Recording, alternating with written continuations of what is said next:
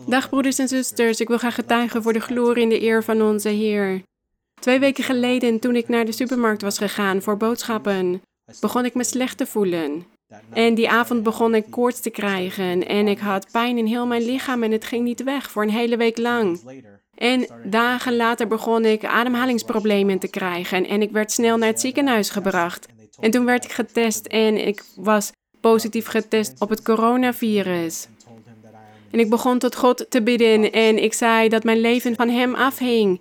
De Heer heeft mij altijd in profetie gezegd dat mijn leven van Hem afhangt en dat Hij mij bij zal staan. En ik begon dus zo tot de Heer te bidden. En ik herinnerde Hem ook de beloften die Hij heeft gedaan door middel van zuster Marie-Louisa.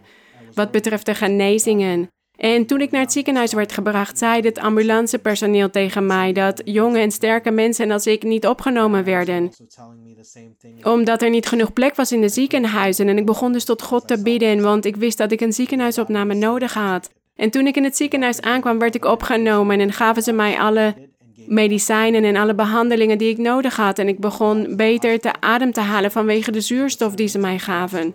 En in het ziekenhuis kon ik nog naar de onderrichten van zuster Marie-Louisa luisteren. En hoewel ik niet mee kon doen met het bidden en zingen vanwege de ademhalingsproblemen, deed ik dit mee, deed ik mee in mijn hart.